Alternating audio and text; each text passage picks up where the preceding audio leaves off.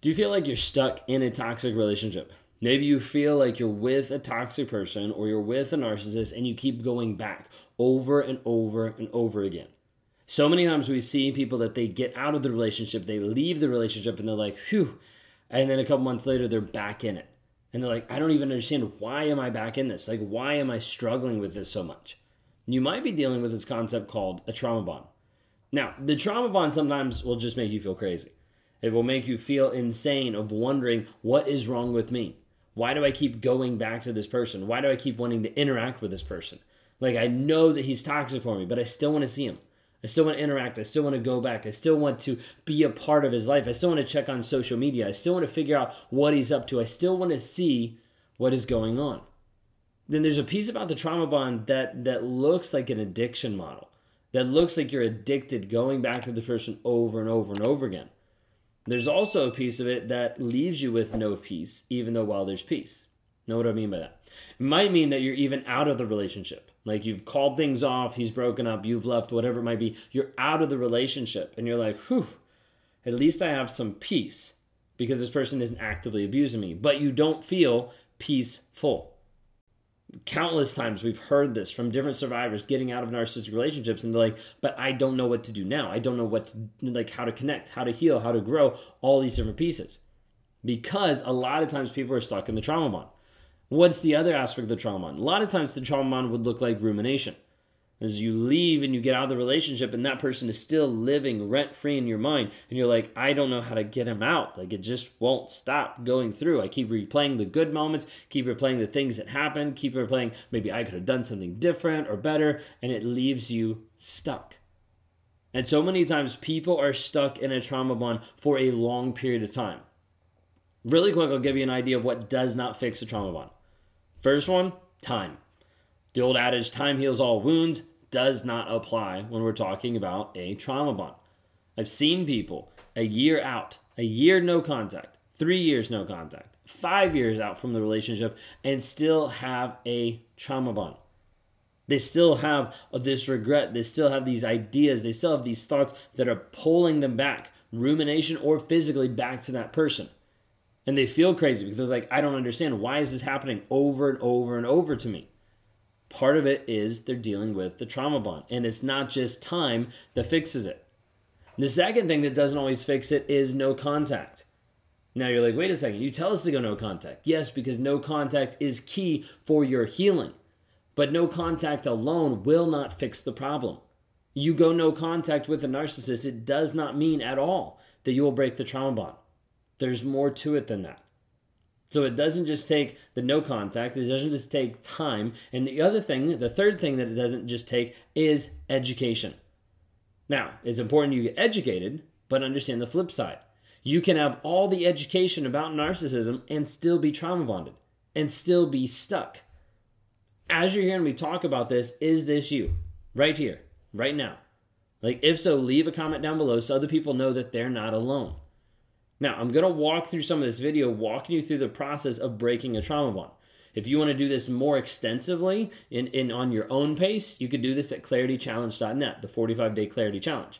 If you want to speed this up and you want to talk to me one-on-one, be like, hey, what are the exact steps that I need to take as I go through this? Then talk to me at raw motivations dot com. Like, this whole piece of breaking the trauma bond is one of the key and the most pivotal pieces that you will ever understand in getting out of a toxic relationship.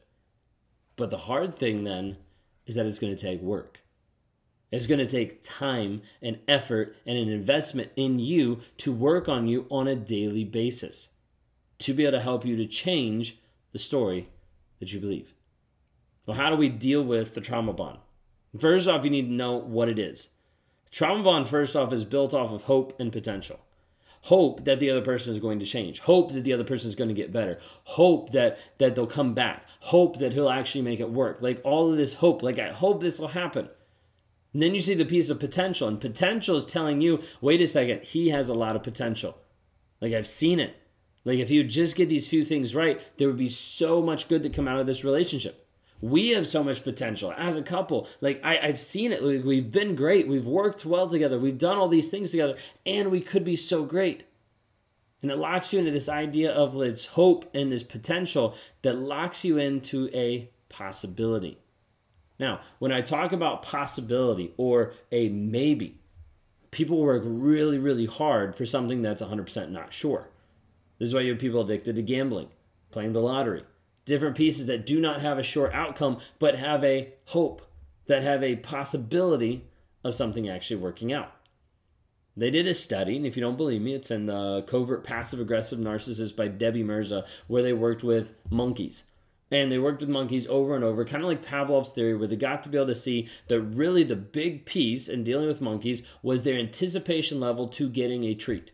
However they ran the experiment, it got to the place where like their anticipation levels rose to the level of someone being addicted to cocaine because of the possibility of something actually happening.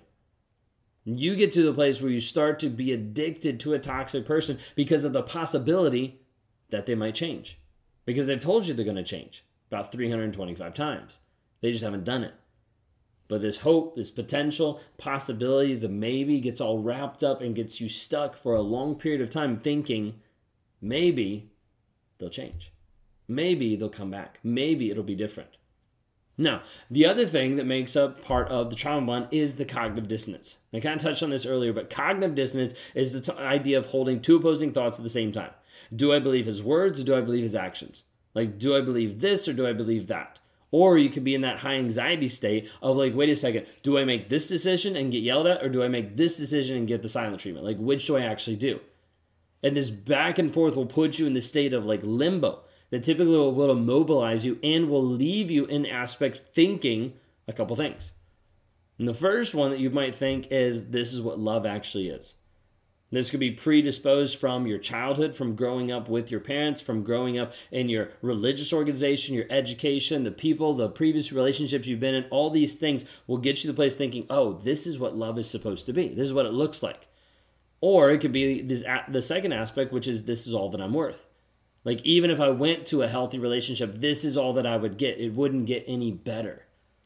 Or you get to the place of, this is just the price that I have to pay. This is the toll road I have to go through to get to the love. Like, this is just a rough patch. This is just a communication issue until we get to the place where we can actually be connected, be loving. And typically what happens is people struggling with cognitive dissonance, they get stuck for such a long period of time, they will not move. They will not leave in the relationship. The last thing that makes up the trauma bond is the intermittent reinforcement. Think of it a wave monitor, ups and downs, ups and downs, the highs and the lows of the relationship that keep you stuck. It was all good, it was all bad. It was good, it was bad. It was great, it was awful. He he loves me, he hates me. We're together, we're not together, up and down. The push-pull in the relationship, back and back and forth. This a lot of times will predispose you to get to the place where you will always go back. Then they can do a reverse Hoover. They can just walk away and you'll keep chasing them, making them feel better about themselves because you're chasing them. All right, do you get where we're going so far? Do you understand the concept of the trauma bond? If so, leave a comment down below of like, this is what it is. The hope, the potential, the cognitive, uh, the cognitive dissonance, the intermittent reinforcement. Like, that is what is making up the piece of the trauma bond that keeps you stuck in a relationship. So all that to say, how do we break it? How do we work on getting rid of the trauma bond on a daily, consistent basis so it no longer has power and it no longer has a hold over you? This goes back to dealing with something that we call a trigger. Now, a trigger for you can be anything. It could be hearing a song, it could be watching a movie, it could be seeing a, well, the way someone stands, it could be hearing a phrase, it could be seeing his car drive by or a car that looks like his, it could be going to a restaurant. There could be millions of things that are triggers. We all have triggers. And that trigger, when it goes off, actually starts to tell you a story. It puts you in a state of anxiety. It puts you in a, face, a state of frustration, of anger, of sadness, of guilt, all these different pieces. And when this happens, you get to the place where you start to believe an alternate reality than what is actually true. You've already done this in other relationships. You've done this with your parents, with religion, with previous partners, with friends and family that you believe a certain perception, a certain story, a certain reality based on their experiences, based on what they've said. And so you need to understand you're creating and building these stories in your life twenty-four seven. Who you are is just made up of the stories that you tell yourself, of what you believe in the moment about who you are. So the thing that we have to work on, the thing that we have to change is actually changing what's actually going on in your mind, and that's dealing with the triggers that gets below of what is the story that you believe. We teach this whole process of walking through, going into the trigger, defining the emotions, understand the feelings to get to the actual story that you believe. Then when we get to there, it's important that we get to there in that process. Then we have to take a step back and be like, hey, what are the truths about this? Like, what is the facts that support or deny this statement? And we go through, we list them all out, we write them down, we walk through it, and then we get to the place of saying, okay, now what is my new story? What is the story I need to build based on the facts, based on the truth of the situation? The truth is the only thing that's going to set you free. And so you start to look at it, you start to go through it, and you're like, this makes sense. Like, these are facts. Like, I can't dispute these. These are, these aren't just my opinions. These are actual facts. And you build a brand new story. That new story replaces the old story. And this is what we teach in depth when you work with me one-on-one or when you go through the Clarity Challenge. Like, this is what we teach, because this is how we've seen it consistently break trauma bonds. So the question is, do you want to be free today? Here's the hard part. You can watch this video and you can break your trauma bond. You can work with me one-on-one and you can break the trauma bond. You can go through our Clarity Challenge and you can break the trauma bond. The difference between this video, working one-on-one, going through the Clarity Challenge, and you actually doing it, is just you. You being willing to make the hard decision and to do what's required. Required for your healing. Required for your growth. Required for your change. Sometimes you might watch this video and walk away frustrated, be like, he didn't tell me how. I did. I walked through the entire thing. The entire model. The hard part is not the people that watch it, but the people that don't want to put in the work. It's hard. We recently just had a workshop in Orlando, Florida. Myself, Lee Hammack, Catherine. And going through the workshop, one of the last evolutions of the workshop was me walking people through this. Did it two times. And the second time we developed and we worked on it and came up with one story. It's like, I don't think that's it. Dove a little bit deeper. Found another story. Dove a little bit deeper. Found another story. Dove a little deeper. Found another story. Then we started working on changing that. On rewiring it back to truth. And she walked away very much empowered because she realized that she'd been believing something that was a complete lie the entire time. The hard part is it takes work. Sometimes people have to get to the place where they hurt and the pain is worse, so they're actually willing to do the work.